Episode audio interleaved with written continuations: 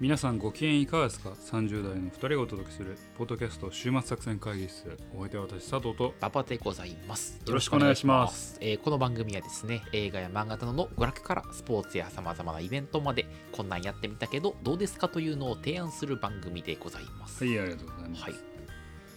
やっぱり世の中は定義が必要やなって思うんですよね、おうん定義が、うん、必要やと。世のが白か黒か。は灰色なんて本当はダメなんですよ。あ、、はあ、うん、それを思った日がありましたね。ほう。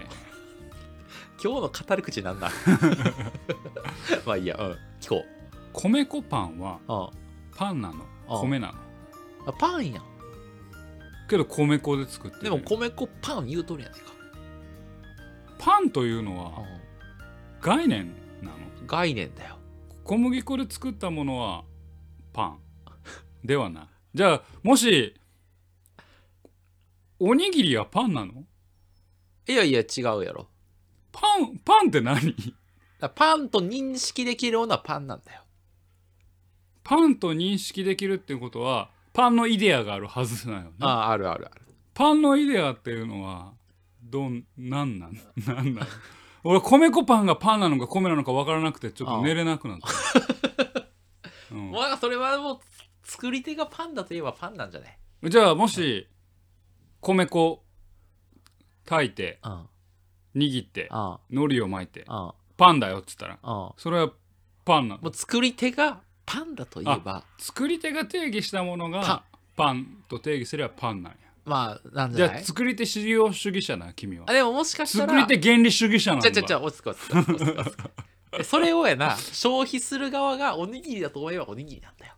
ああなたは消費者原理主義者なの？ちゃちゃちゃちゃちゃちゃちゃちゃ結節点にあるねそれは。そのどちらからここの人から見たらパンだしこの人から見たらおにぎりでそれはそれでいいのよ。つまり人間はお互いに分かり合えないまま曖昧なものをやり取りしてるとね。まあうん。まあ概念のやり取りをある人はそれを象と言いある人はそれをキリンというそこの生物は何か私には分かりません。わからないわからない。あそういうあい曖昧もことした世界に我々は生きている。そうそんな手触りのない世界を生きながらそんな大海原を泳いでいく。おそんな我々を。人はみんなその幻を生きて、ま、幻を見て生きてるから。あうん。我々幻の中を歩いてるんですね。で一歩一歩は踏み外さないように生きていかないとそうやな、うんうん、私はいつかあなたにパンを渡すだろうでもあなたはそれをおにぎりとという思うかもしれないその瞬間に大きな断絶に気づいてしまうあ私の生きてるのは幻なんだとそういうこと。急になんかあれやな。そういうことね、抽象的な話だったな今日、うん。だから米粉パンがパンなのか米なのかが気になった。ああだからお前がどう思うか次第。米粉パンはパンやろ。お前もパンなんや 結局。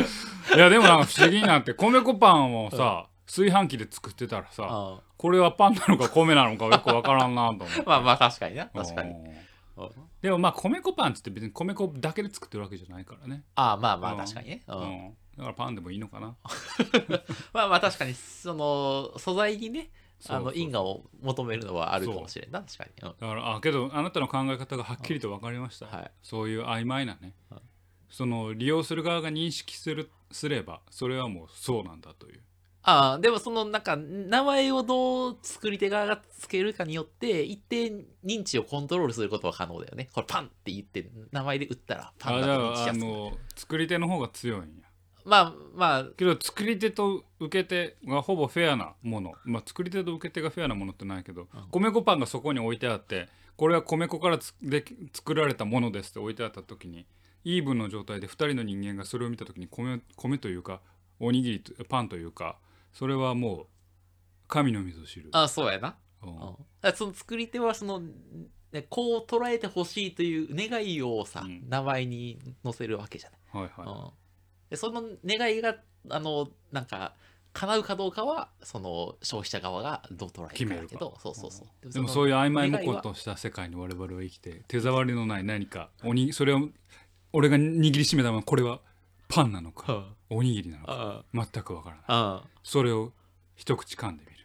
うまい。口の中に広がるうん。風味これはおにぎりかパンかわからない。うん飲み込んでみる。うん胃のこの食感うん。胃もたれするかわからない。うん。でもこれはおにぎりかパンかわからない。うん結局俺が食べたのはおにぎりがパンか分かんない。うまければいいんだよ。食べたのかどうかも分からない。もう食べたのかどうかは僕は生きてるかどうかも分かそれは信じるかどうかだから、うん。生きてると信じるし食べたと信じるからそう事実になるという。なるほど、はい。今日哲学チャンネルだなこれはな。確かに。うん哲学チャンネル。オープニングから重たい話だから。重いのか軽いのお前が米粉の話するから。ふわふわしてるの。米粉パンのようにふわふわしたがやめさせてもらうわ。どうもありがとうございました。いやなんか俺このこれ好きやねんけど。このめちゃめちゃしょうもない終わらせ方。うんめちゃめちゃ好きやねんけど。まあそれはいいや。は、はいい。というわけではい。今日もやっていきたいと思います。はいさあ今日も会議を始めていきましょう。今日のテーマは何でしょうか？今日はですね、えー、ネットフリックスで配信中のアニメ、えーサイバーパンクエッジランナーズをですあねあはいはいはい、はい、取り上げたいと思っております。見たかったやつですけど、はい。見れますよ。見てないやつです、これあの久しぶりにですねアニメ見終わった後にはいはい。なんかね余韻が残るあ出た。作品でございました。まだテーはい。マ中が、テーマ中、メッセージ中いやがなんつうのなんか余韻中さになった。そう。ああのいい作品見たらさなんか見終わった後もその作品の世界観に浸りたいっていうかさ、なんかもっと背景にある舞台設定知りたいとかって、まあまあネット検索とあるあるかすることはねあるあるなんかその今日紹介するサイバーパンクエッジランナーズは久しぶりにその感覚を味わえる作味わえる品だっ作品だったと。たというのはいはいはい。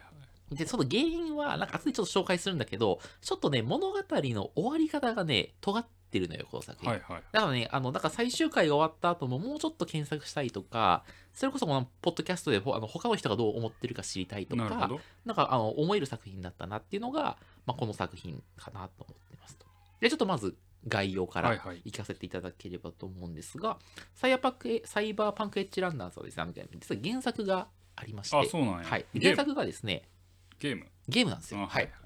で、2020年の年末に発売されたサイバーパンク2077はいなので、2077年の話ですね。はいはいはいに、あの、とか、プレイステの4とか5とか、あと Xbox とかでプレイできるあのテレビゲームが原作になっておりますと。で、さらに言えばですね、原作ゲームを作っているのが、えっと、CD プロジェクトレッドというですね、はいまあ、ポーランドの会社なんですよ。はいはいはいだそのいわゆる洋芸なんですね、これ。はいはい。で、洋芸を原作にして、日本のアニメを作ろうっていう割と珍しい経緯で作られたのが、制作スタッフは日本なのね。それがですね、一緒になってまでやってます。あポーランドの人と。はい、はい。あのアニメ制作がポーランドのゲームメーカーの人と日本のアニメ制作会社の人が協力して一緒に作っててだからはい。お互いになんかこんな話にしないみたいなのを提案し合ってなるほど。なんか作ってるっぽい。はいはいはい。でその結果結構ですねあんまり日本人がやらないような脚本とか物語展開になっているっていうのがなるほど結構特徴なるほど。ですはいはい。であと佐藤さん向けにちょっと魅力を言うならばですね、あのまあ、これを知ってるかもしれないけどあのメタルギアソリッドシリーズで有名な、はい。あの小島秀夫監督もですねサイバーパンクを一気見したらしく。いやそうなんです、はい。僕だからはい。気になってるんです。よね、はい、はい、すごい最高という評価をしております。はい。もしかしたら、まああのーゲーム原作だからというのもあって、割と小島秀夫監督のはいはいはい。あれに、あメガネにかったかかなったのかもしれないですけど、まあ、今、現役最高峰のゲームクリエイターも絶賛しているようなはい。作品であるとはいはい。いうところでございますと。はいではどういった世界観あらすじなのかという話なんですが、これですね、まあ、さっきも言った通り、2077年の未来世界を、まあ、あの SF 的に描いているはい作品でございますと。で、そこではまあ今よりテクノロジーが発達してて、まあなんかね、広角機動隊みたいな感じで、はいはいもうなんか人体構造が一般化してますと。なるほどで、人間と機械の境界線がもう曖昧になっているような世界をはい描きますと。で、なので人間は自分の能力拡張するために、まあ、自分の体を機械化することが当然になってて、はい。まあ、結構臓器を機械化して、なんか心肺機能を強化するとか、はいはい。あの、カンフープログラムをインストールすることで、なんかすごい強くなれるとか、マトリックスみたいな。はい、そうそう、みたいなことができるようになっていると。はいはい。で、そうしてなんか人間が超人化していった結果として、まあ、個人が暴力を持つようになり、はいはい。で、まあ、割と治安がすごい、あの、荒れてしまったような世界を描くと。はい。だそういう意味だと、我々が大好きなんですね。はい。サイコパス。あら出た、はい。とですね、対極である未来のディストピアでございます。と。はいはい。はい。サイコパスは割と管理されたね。そう、あのテクノロジーが発達が、その管理に行ったっていう。はいはい。で、その治安が維持された代償として人間の自由がはい。奪われると。はい。でサイバーパンクはテクノロジーの発達によって人間が超人化した結果人間が自由になった代わりに治安が悪化して、まあ、あの北斗の剣みたいな世界になったと、はい、いうのがあの大きな違いというところで。なる、ほどはい、なので割とあのサイコパスの対極であると捉えていただくといいかなとはいはい。で近しい作品は、まあ、高校が機動隊があるんだけど、はい。まあ、仮面ライダーダブルとか、まあ、ジョジョ4部とかも近いかもね。あジョジョ4部が近いえジョジョ4部ってほらその人一般人がさそのあススタンド能力を持ってさ、まあ暴力の力を持ってしまう話じゃない、まあね。そうそういう、まあ、治安維持の問題を描くっていう意味だとまあ近いじゃ近い、まあはい、でただこういう過去作品とですねサイバーパンクエッジランナーズが違うのはこれまでの作品とかあーってさあの超人的な能力を持ったゆえに大暴れする悪者を退治して、まあ、治安を維持するのが主人公の役割じゃないですか。そうねだからこの作品は超人能力を生かして、まあ、ちょっと非合法なことをしたでもしてでもこの世界でのし上がってやろうとなるほどいうのをあの目的としているね。龍が如くみたいなそう、まあ、龍が如くの桐生さんは、あの、割と硬いじゃないですか。硬いじゃないですか。だから割とだから、まあでもちょっと近いね。うんまあ、あの、のし上がってやろのし上がうっていう、ってやろうそう。だそういうその、成り上がり物語であるっていうのが、まあちょっと違うところ。はいで、河野さんの、今作の主人公はですね、えっとデイビッド・えーマルティネスっていう高校生なんですけどはいはい、もともとは頭が良く、まあすごい優等生だったんですけど、はいまあ、え母子家庭で低所得層であるとはいいうことを割とあの学校で、あのいいじめられているというのがありますと。で、その学校っていうのが、なんかね、そのサイバー都市みたいなのを、あの、運営してる企業があって、はいはい。でその企業が運営してる高校なんですよ。はいはいはい。だから前回の水曜日の水曜日のあ水曜日じゃない。水星の魔女。とちょっと近い設定ですと。で、ある時その唯一の肉親であるお母さんがですね、自動車事故に巻き込まれますと。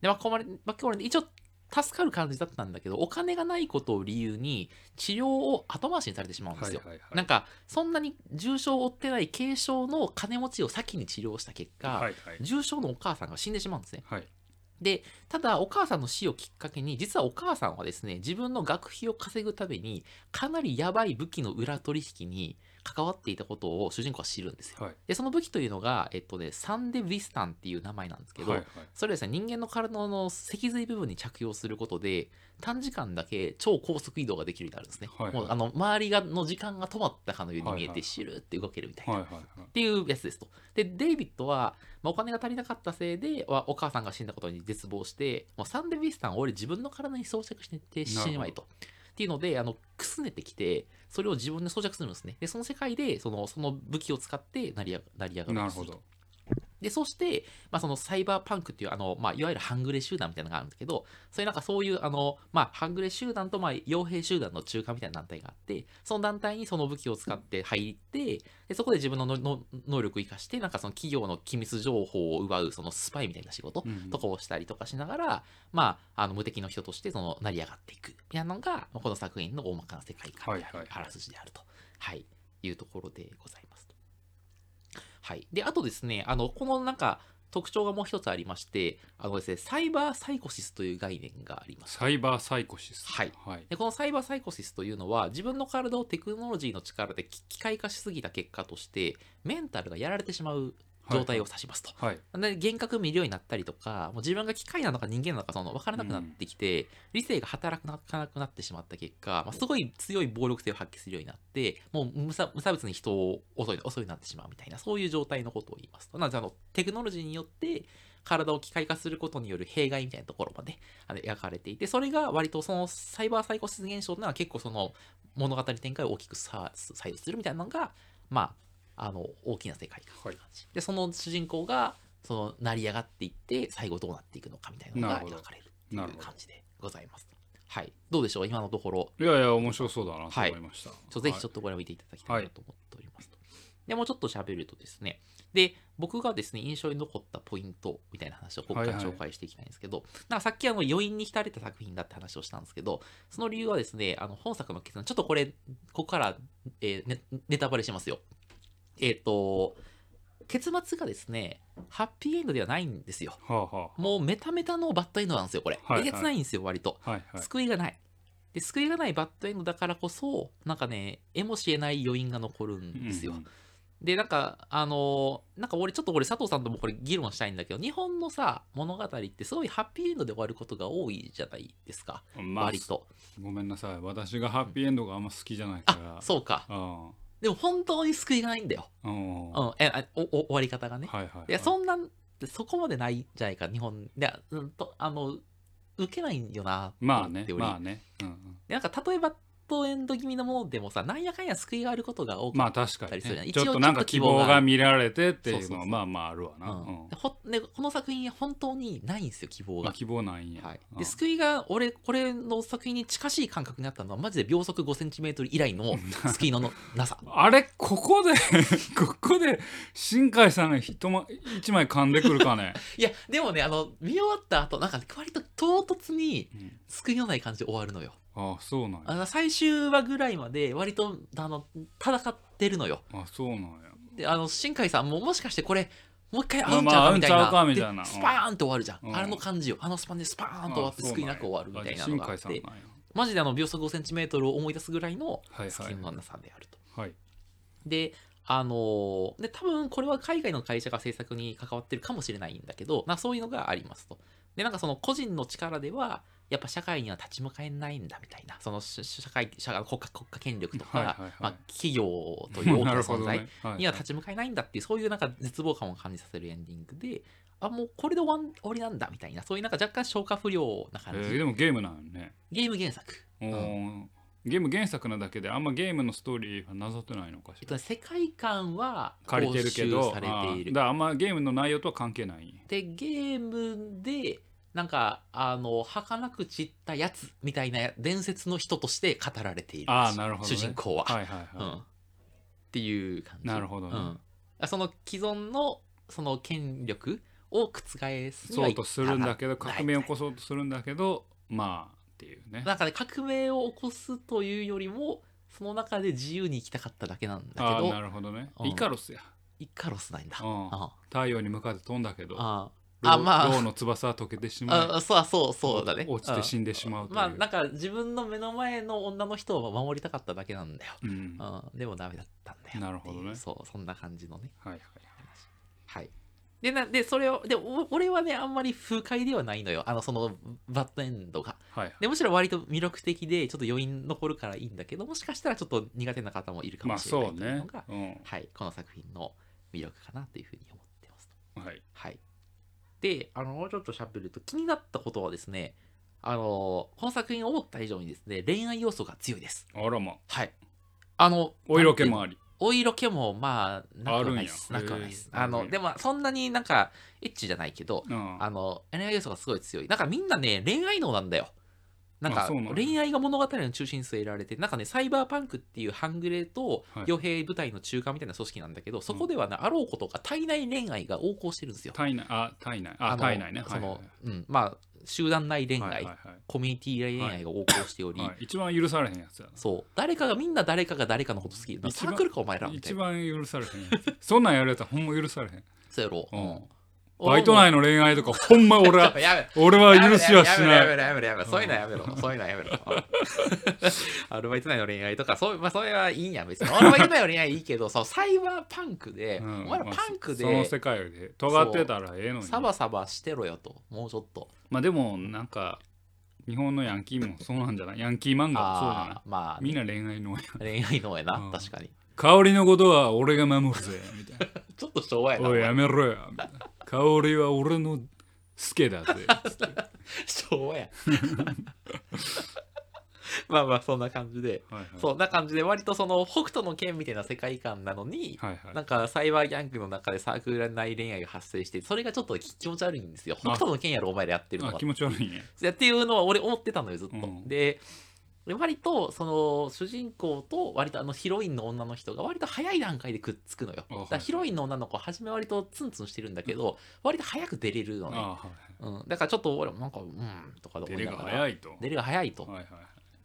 思ってたんですけど。でせっかくその超人化することでさ人間が自由になる世界を描いているのになんかそういうその恋愛によって人間関係に束縛されてしまうのよ。もう自由じゃないのよなんかあんまり、はいはい。なんかそのちょっとウェットの世界を生きてることにちょっと違和感がありますと。はい。はいでただ一方でなんかやっぱ恋愛を中心に描かないとそのキャラクターを魅力的に描きにくいみたいな制作陣の苦労もまあわ分からんでもないなと思っており、であんまりその主人公のデイビッド君は社会をこうしたいみたいな意思はないのそうね動機づけね。そうそうそう、はいはいはい。もう彼にあるのはこの世界で名声を得て金を稼いでのし上がりたいという欲望と、うんうん。好きな女の人や仲間を守りたいという欲望しかないのよ、うん。でそのあデンジ君みたいな感じ、ねチェンスもう俺もまさにチェーンソーマンをちょっとそう思そうそうそう。それとちょっと似てるで植物的な欲求とか半径5メートル以内の幸せはいを守ることがモチベーションでその社会に対する問題意識が全くないですと、はいはいでこの時に恋愛要素がなかったらマジで主人公グループは金のために動く集団になりうん。とても利己的ないわゆるはその悪役グループみたいになる。まあデンジ君は大体そうやから。ねまあまあそうね。ううん。ん。だから天竺君は一応その恋愛が支えてたりするじゃないちょっと。まあまあね。おっぱい触りたいとかまあエロスが触る。エロスがあるとか、うん。一応そのまあ公安組織みたいなのがあるけど、はいはい。あ完全に彼らはその半グレ集団だったりするので、あんまりそのね、あ悪役を主人公にしてもねみたいなとこまあろが。確かに。確かにやばいやつらが 暴れ回る話そうやっぱだからマジでそのあの北斗の拳のアウトレイジになっちゃう。そうそうそうそう。うん。だからやっぱ恋愛を中心にせないといけなかったのかなみたいな。そうすることでようやく人間あの主人公たちのさに人間味みたいなものをまあまあ描けるじゃない、はいはいはいという話があるのとあとそうちょっと別の解釈するならば自分の体をどんどん機械化していくと。その主人公もさ初め割と細刈りの青年だったんやけど体をどんどん機械化していくでどんどんマッチョになっていくのよ、はいーンってマッチョになっていって、でそうすることでっていうのはどんどんやっぱ機械化されていくとさ人間はやっぱ人間である部分に固執するようになって、はいはい。でそれはいわゆる生殖本能みたいな話につながり恋愛脳になるみたいな話の解釈もできないこともない。はいだからそのサイボーグ化すればするほど恋愛脳になっていくんだみたいな話なのかもしれないけどちょっとまあ考えすぎかもしれんみたいなところはあるかなみたいな風にそう思っているって感じ、なるほどね。はい。バーっとちょっと喋ってしまいましたが、はい。いや、はい。かなり興味は湧いてますよ。あ本当に、はうん。見ていただけます？じゃあ。いいや見ます。10話10話なんで。見ますよ。はい。はい。時間ある時に。いやでも確かにね、そのあのなんでしょうね。えっ、と2つの観点からちょっと気にはあはあはなりました。あうん。やっぱねちょっと 水星の魔女と確かにちょっとかぶってるところがうん。あるかもしれないですけど、でも身体拡張ってちょっとやっぱお今一つ物語作品の、うん。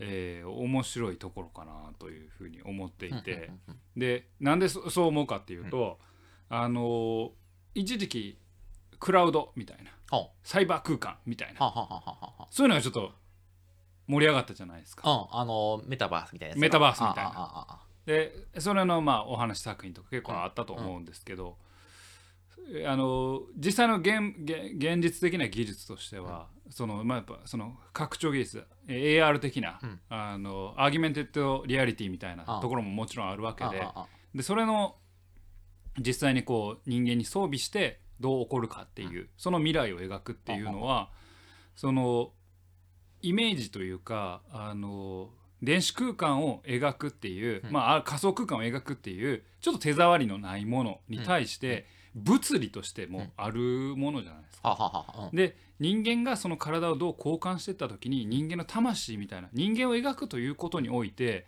非常に相性がいいと思うんですよね。なるほど。うん、あのメタバースというかそのやつを描くとすると結構ちょっと曖昧やしちょっとまあなんか描き方が難しいと思うんだけど、人間が取り替え可能なものでこう取り替えていった時に、まあ、それこそテセウスの船みたいな話じゃないけど、うん。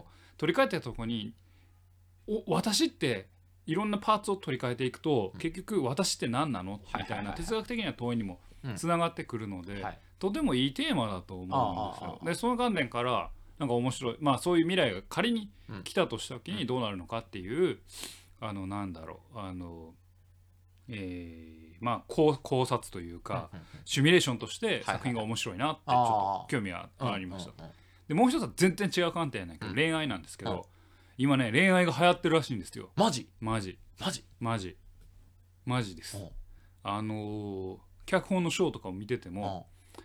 えーラブストーリーを書いてくださいっていう賞が結構多いんですよ。へえ。でラブストーリー最高が来てるんですよ。あ最高ってあの再び盛り上がってるんですよ。マジで？え、それその若者同士のってこと？もうちょっとま早く。あその何同士とかはないあの、うんけどうん。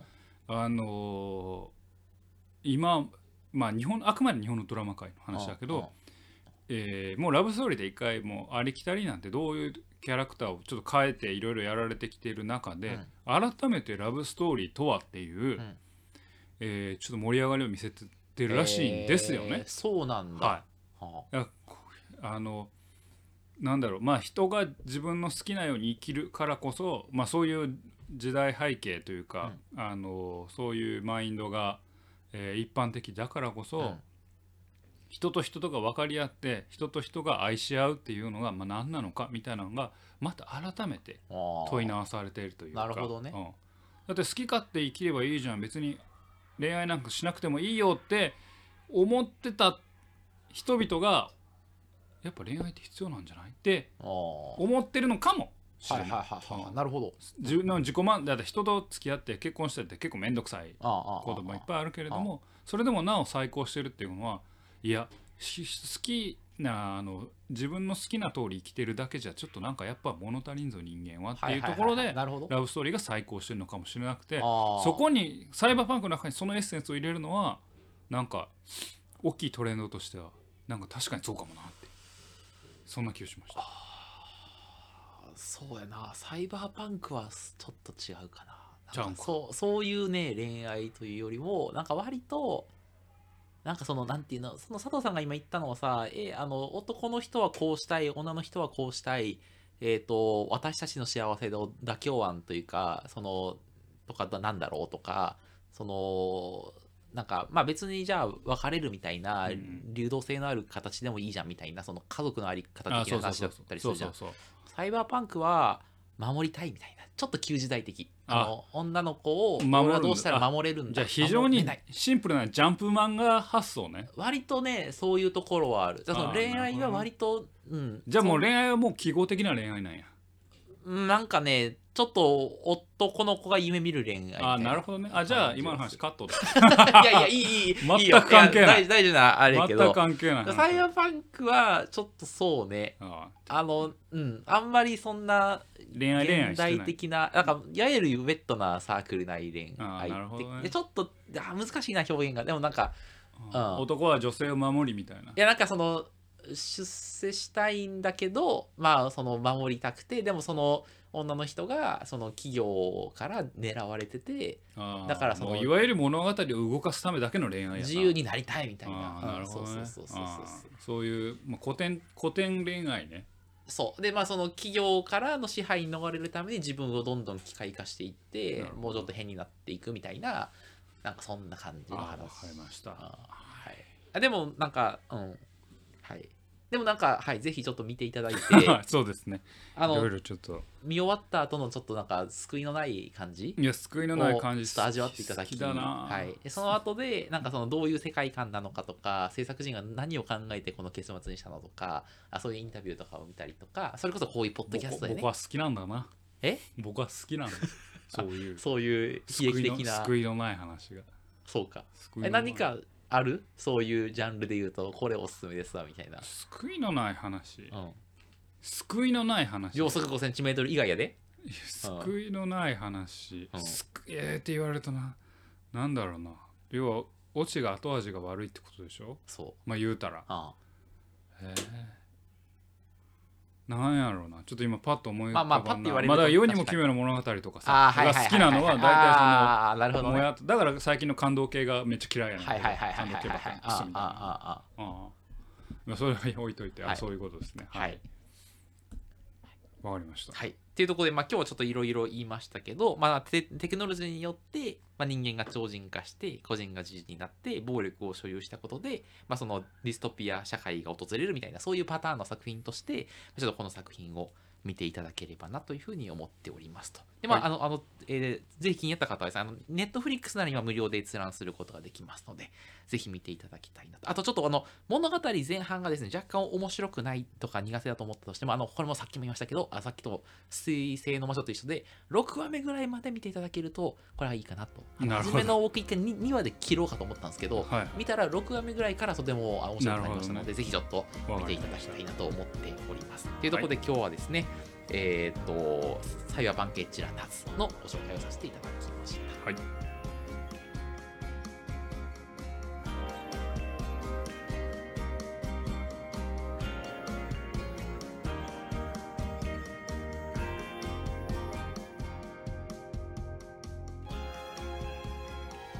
週末作戦会議室やお便りをお待ちしております。お便りはポッドキャストのメモ欄に記載されたリンクよりアクセスいただき、種目作戦会議室ホームページ、メールフォームよりお願いします。またツイッターもやっています。週末作戦会議室でぜひ検索ください。お便りはツイッターでいただいても結構でございます。いいありがとうございます。というわけでね今ちょっと私今気になったことほがありますんです。うなんすかなんすか。最近ゲームのあアニメ化、はあ。まあある種映像化が増えてきてるなってあそうなん？思ってます。あのーまさにこの今期ですね。お23年の1月期からあのニーヤオートマタがアニメ化ニーヤオされートマタまああの RPG ゲームがアクション RPG ゲームがあのアニメ化されてるんですよね。でさっき小島監督の話あげましたけど「デストランディング」の映画化あされるんだ。が決まったんですよ。みたいにうん。要はその世界に入り込んで、えー遊ぶっていうゲームうん、の双方向性があるもんなゲームのまあそう、ん。あのものをもう一面的なメディアで消化するっていう、ん。まあ、ニーズが、まあ、高まってるのかなと思って。要はゲームはされなくなってきてるぞと。あうんめんどくさい面倒くさいと、うん。もう自分をそこまで投投影して、うえー時間使ってやるの面倒くうんさい、はいただ内容は気になる。はいはい。だからアニメとか映画であれば見ますと。なるほど。いうような、えーまあ、ニーズに応えるためにゲーム会社も、まあ、権利をこう与えてなるほど。アニメ化してんのかなというのを思って。ゲーム実況みたいなやつだとね。あ、まあ、そうそう。あゲーム実況やったら見ると。だあああそれもまあアニメやったら見ると。ああああ気に要は最近のゲームって、まあ、最近のゲームって言ったら申し訳ないけどもうめちゃめちゃ凝ってるじゃないですか。ストーリーに関しても、あうん。もうめっちゃ重厚に作ってて。うんでそれが面白い。はいはい。でそれをゲームしながら味わうのが面白いんやけど、うん。もうゲームしてる時間ももったいないし、はいはいはいはいはい。でも内容は知りたい。なるほど。からまあ映像化するんだっていう。メディアが一個降りてきたなと思って。あー。いやちょっとエントリーモデルみたいなのを作ってるわけね。作ってるわけ。でそれで楽しかったらゲームも買ってきてくださいねっていうようなえーそんななんか売り方というか作り方になってるなとなるほど。思ってそれはまあ一面を見ればゲームがされなくなったっていうことのゲーム会社の危機感もあるだろうし、逆に言えばそこからゲームに入ってこれるっていう裾野を広げるチャンスかもしれないしこうかなりまあ瀬戸際といったらあれだけれどもあのちょっと潮流の変化かなというふうに思いましたね。ハードが売れないとかっていう中でゲームがじゃあ新しい戦略として、うん。えー映像化してそこから引き込んでくるんだみたいな、そんなのをなんかちょっと感じました。なんかゲーム化おゲームのアニメ化って多いな。なるほど、うん。あ実際ねなんかサイバーパンクサイバーパンク2077もそれがすごい成功したらしくてあそうなんや。あのアニメを見た人があとゲームに入ってくるみたいな。でたもしかしたらそれもあるかも。もうバッドエンドにしたことによってもっとこの世界に浸りたい、はいはいはい。あゲームだみたいな、はいはいはい。なった可能性は確かにあるな。だからどどっちもあり得ると思うんですよね。さっき言ったように、まあある種のマーケティング戦略としてアニメ化するのか、うんうんうん。いや裾野を広げるよりももうなゲーム買ってくれへんからとりあえずアニメでしっかり確保したいんだっていうはいはいはいはいのがあるのかまあ分からないけどもそこはちょっと変化かなと思ってだからゲーム原作っていうのが結構多くなってきたなと。ゲームの出口があるのはいいよね。まあそうね。儲かるじゃん。なんかそのか課金とかしてくれるんでしょ？そこのおそらくやけど。うん。ゲームの後ろに行ってあヘビーユーザーになったら課金してくれてさ、みたいな、うん。だからまあだからゲームまあいかにゲームをやらなくなっている人がいてうんそれに対してどう業界が抗っていくかっていうのがちょっとまあ縮図が少し見えるあのあな感じられるのかな？増えるかもねゲーム原作のアニメ、ねそれこそマリオがさ映画化されたりさあ、まあポケモンとかもそうか、まあまあポケモンとかマリオはもう一大コンテンツやからまあそのわざわざ映画化とかアニメ化する必要はないくてあまあまさにこう映画にしたらどうなるんだろうっていうまあ好奇心で作ってるやろうけどでもまあヒットしたゲームを映画化しようとか。確かに。だから龍が如くとかゲーム映画化するんちゃう？どっかで。ああありそう。うん。確かに。うん。でゆうやことかはもうちょっとそのものが映画っぽいからなちょっと、まあねうん。まあね。でもまあ。差が差を作るのは難しそうではあるけど。まあでもま確かにああるありえるまあでもありえるね。のかなってそういう新シリーズが出たらね映画セットみたいなのあるかもだしれない。からちょっと。ガンダムガンダムは違うな。ガンダムも映像化一回されてたかななんか。う。うん。アメリカかなんかああはいはいうんはいまあだからねあのアニメ漫画あじゃあ漫画の実写化だけじゃなくて、ゲームの映画化アニメ化っていうのがちょっと今後増えていくような気がしますね。はい。そんなことを思いました。今日の佐藤豆一郎先生はあのあれですか？時代のゲームマーケティングのお話。ゲームマーケティングについて語らせていただきました。エンディングで必ず出てくるな。知知らんけどゲームマーケティングの話。知らんけれど、はい。そうそうそう。ねあまあバイオハザードとかね映画化してまあすけど。ーしてるわ、うん。まあ、バイオハザードはまあもうそれこそ映画っぽい作品やからっていうのもありますけど、まあねなんかいろいろ広くそうやって、えーマルチメディアになっていくというか、メディアの壁をこういろいろ越えていくというのもね、あるのかもしれませんけれどもね。まあいろんなメディアをかけていきたいですね。はい。